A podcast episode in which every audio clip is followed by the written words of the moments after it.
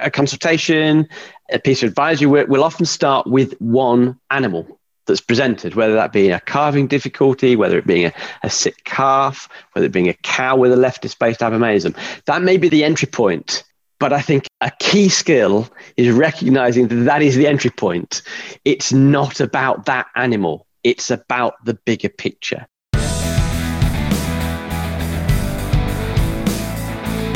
Welcome to the Vet Times podcast, a concise, weekly, topical, clinical podcast from the people behind Vet Times. Life as a farm vet can be challenging but ultimately very satisfying, with good communication extremely important. Owen Atkinson, a farm vet and consultant, joins the Vet Times podcast to offer insight into communication with farm clients and explains the magic question game. How are things to you, Owen? Yeah, good, Paul. Thanks. Yeah, yeah, very good. So, um, it's a fairly obvious question, but how key is good communication in farm animal practice? What are the obvious ways in which it can differ to companion animal practice? Communication is becoming more and more sort of in the focus for, for, for farm animal vets although it's always been important and, and it's important as it is for, for, for, companion animal practice and i was trying to think about what differences there are between companion animal practice and farm animal practice and there's probably as many similarities as there are differences but some of the differences may be that with a farm and vet relationship, it tends to be more involved. It's over a longer period of time. It's not limited to just one or two consultations. There may be a, a, friend element to it, a personal sort of friendship element to it, which can complicate the communication actually. Maybe it is also more of a business to business relationship compared to a companion animal client and a vet, where the companion animal client comes to the vet as the expert and the vet kind of wears that expert hat. This is, I would say, a more equal relationship, I think, between farmer and farm vet. And it may be more complex because of that, involving strategy, data analysis, teamwork with the wider farm team, etc.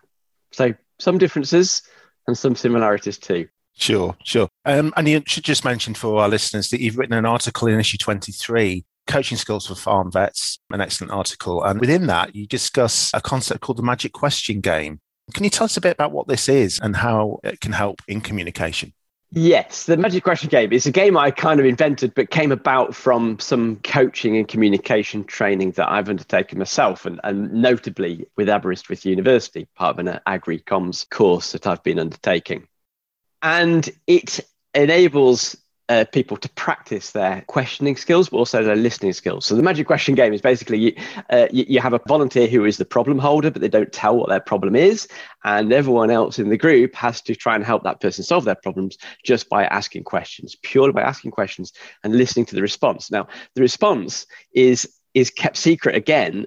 The response is just a number one to ten, where one the question wasn't very useful, ten the question was very valuable. And so that enables the questioners to tune into the valuable questions and and and then try and help the um, the problem holder to solve their own problem.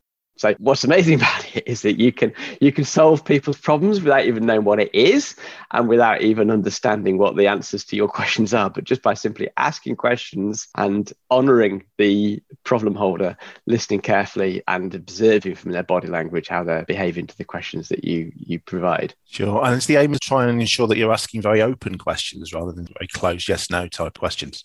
Well, yes. I mean, I, I, guess that's one of the early learnings from playing the game is very quickly, if you don't know what the problem is, there's no point asking a closed question because it doesn't get you anywhere. You know, you say, is this question worrying you?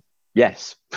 you know, yes. where does that where does that get you? Whereas if you ask a, a more open question, um, which is, you know, the how, the why, the what, the when, um, then th- then it tends to be a more useful question, which which gets a higher score from the problem holder. So so yeah, it, it's a very good way to learn that open questions are the way to go. Sure. And so obviously this can be built into everyday communications between farm vets and farmers.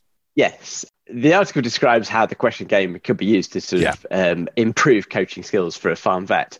I mean, the great thing about communication is, is, it can be practiced all the time. I mean, my poor kids, I, I'm always practicing practicing different question techniques and open questions with them and, and so on. And they, and they, and they know when I'm doing it, so they yes. can wind me up. But um, yes, it, it is all about practicing. And I think, as I sort of indicated before, it's not just actually asking the questions, it's the practicing to tune in to how the other person is responding to those questions, not just what they say, but how they react, because that really helps tune the next question to, to ask. Yes. Um, that, that you think is going to be useful. So getting visual audio cues from them, really. Yeah, very much the visual cues. It, it's reading people's body language as much as listening to what they're saying and really concentrating on that response. For example, one of the dangers I think that I find myself in is thinking ahead of what the next question I want to ask. And of course, if I'm doing that, I'm not really concentrating enough on the response. So that's a habit forming thing is trying to be disciplined, not to be thinking about the next question, but to tune into the question that's being responded to. Got you. Are there different key attributes that make a great farm vet? And what would you say they are? Does it take a particular temperament to go into farm vetting? Oh, that's an interesting question, Paul. Um, gosh, I guess farm vets are a fairly broad church. You know, I, I, I don't know if there is a single type. Certainly, I'm not going to try and compare between companion animal vets because it's not my field of expertise. So I won't. I'll just concentrate on on what makes a good farm vet, and perhaps other vets can decide whether or not there's a crossover there. But being interested in people has to be very, very high up on the list because it is such a people job. It is such a people job. It helps to have an interest in business as well, probably because it is the business to business relationship and understanding farm business is a real attribute for a farm vet. The animal stuff I'm going to take as given, you know, the knowledge and the understanding about ill animals and sick animals. We'll, we'll take that as a given and being able to work with animals and liking working with animals and having respect and empathy for animals. Let's say that's a given. Um, data analysis is quite an important part of being a farm animal vet and being able to see the bigger picture all the time is a really important part of being a farm animal vet. So, not actually getting too focused on the individual animal. A consultation, uh, a piece of advisory work will often start with one animal that's presented, whether that be a calving difficulty, whether it being a, a sick calf, whether it being a cow with a left displaced abomasum. That may be the entry point. But I think a key skill is recognizing that that is the entry point. It's not about that animal, it's about the bigger picture. Is the system right? How can we stop that happening again for another animal on this farm? how can we help the farmer make some changes that are going to benefit his herd in the future, not just today, and the business and make this a sustainable business? Yeah. So there's a few, yes. a few attributes. Absolutely. So where were the areas where you got the most out of it yourself when you were working on farm and now in your consultancy role across both sides, really? Where, where are the sort of areas that you gained the most satisfaction?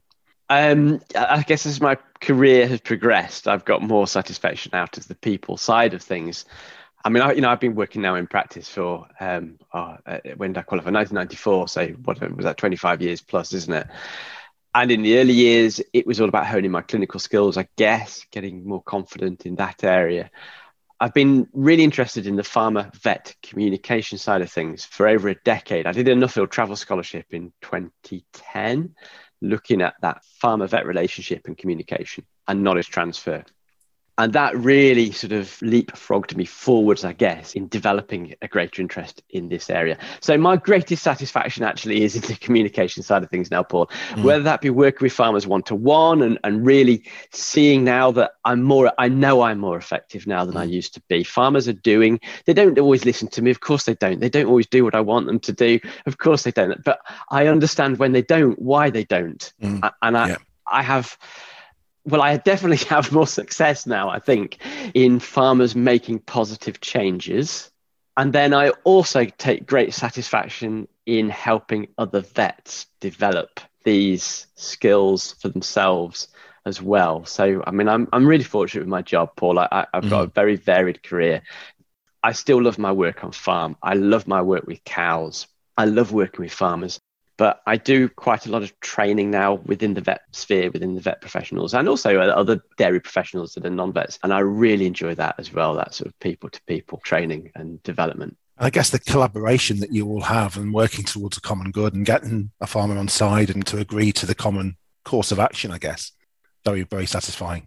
Yeah, really satisfying. You need to be a bit patient in this game because some of the changes don't happen overnight, but it is so satisfying to see farms and farm businesses that have really moved forwards with input that I've been able to provide over the years and just see a better farm and, hmm. and see healthier cows and happier people. It is incredibly satisfying. So I feel very fortunate to do the job I do, really. Fantastic. Well, we'll leave it there on a real positive and uh, yeah, excellent. Thanks so much for joining us, Owen. That's terrific. Thanks for joining us. It's been a pleasure, Paul. You can tell it's a subject I love talking about. I could talk for a long time about it if I'm allowed to, but that, has been great. Thanks a lot uh, for inviting me for this. Really enjoyed it. No problem at all. That's it for Vet Times podcast this time. Thanks to our guest. If you like what you've heard, tell your friends and leave us a review on iTunes. But for now, thanks for listening. See you next time.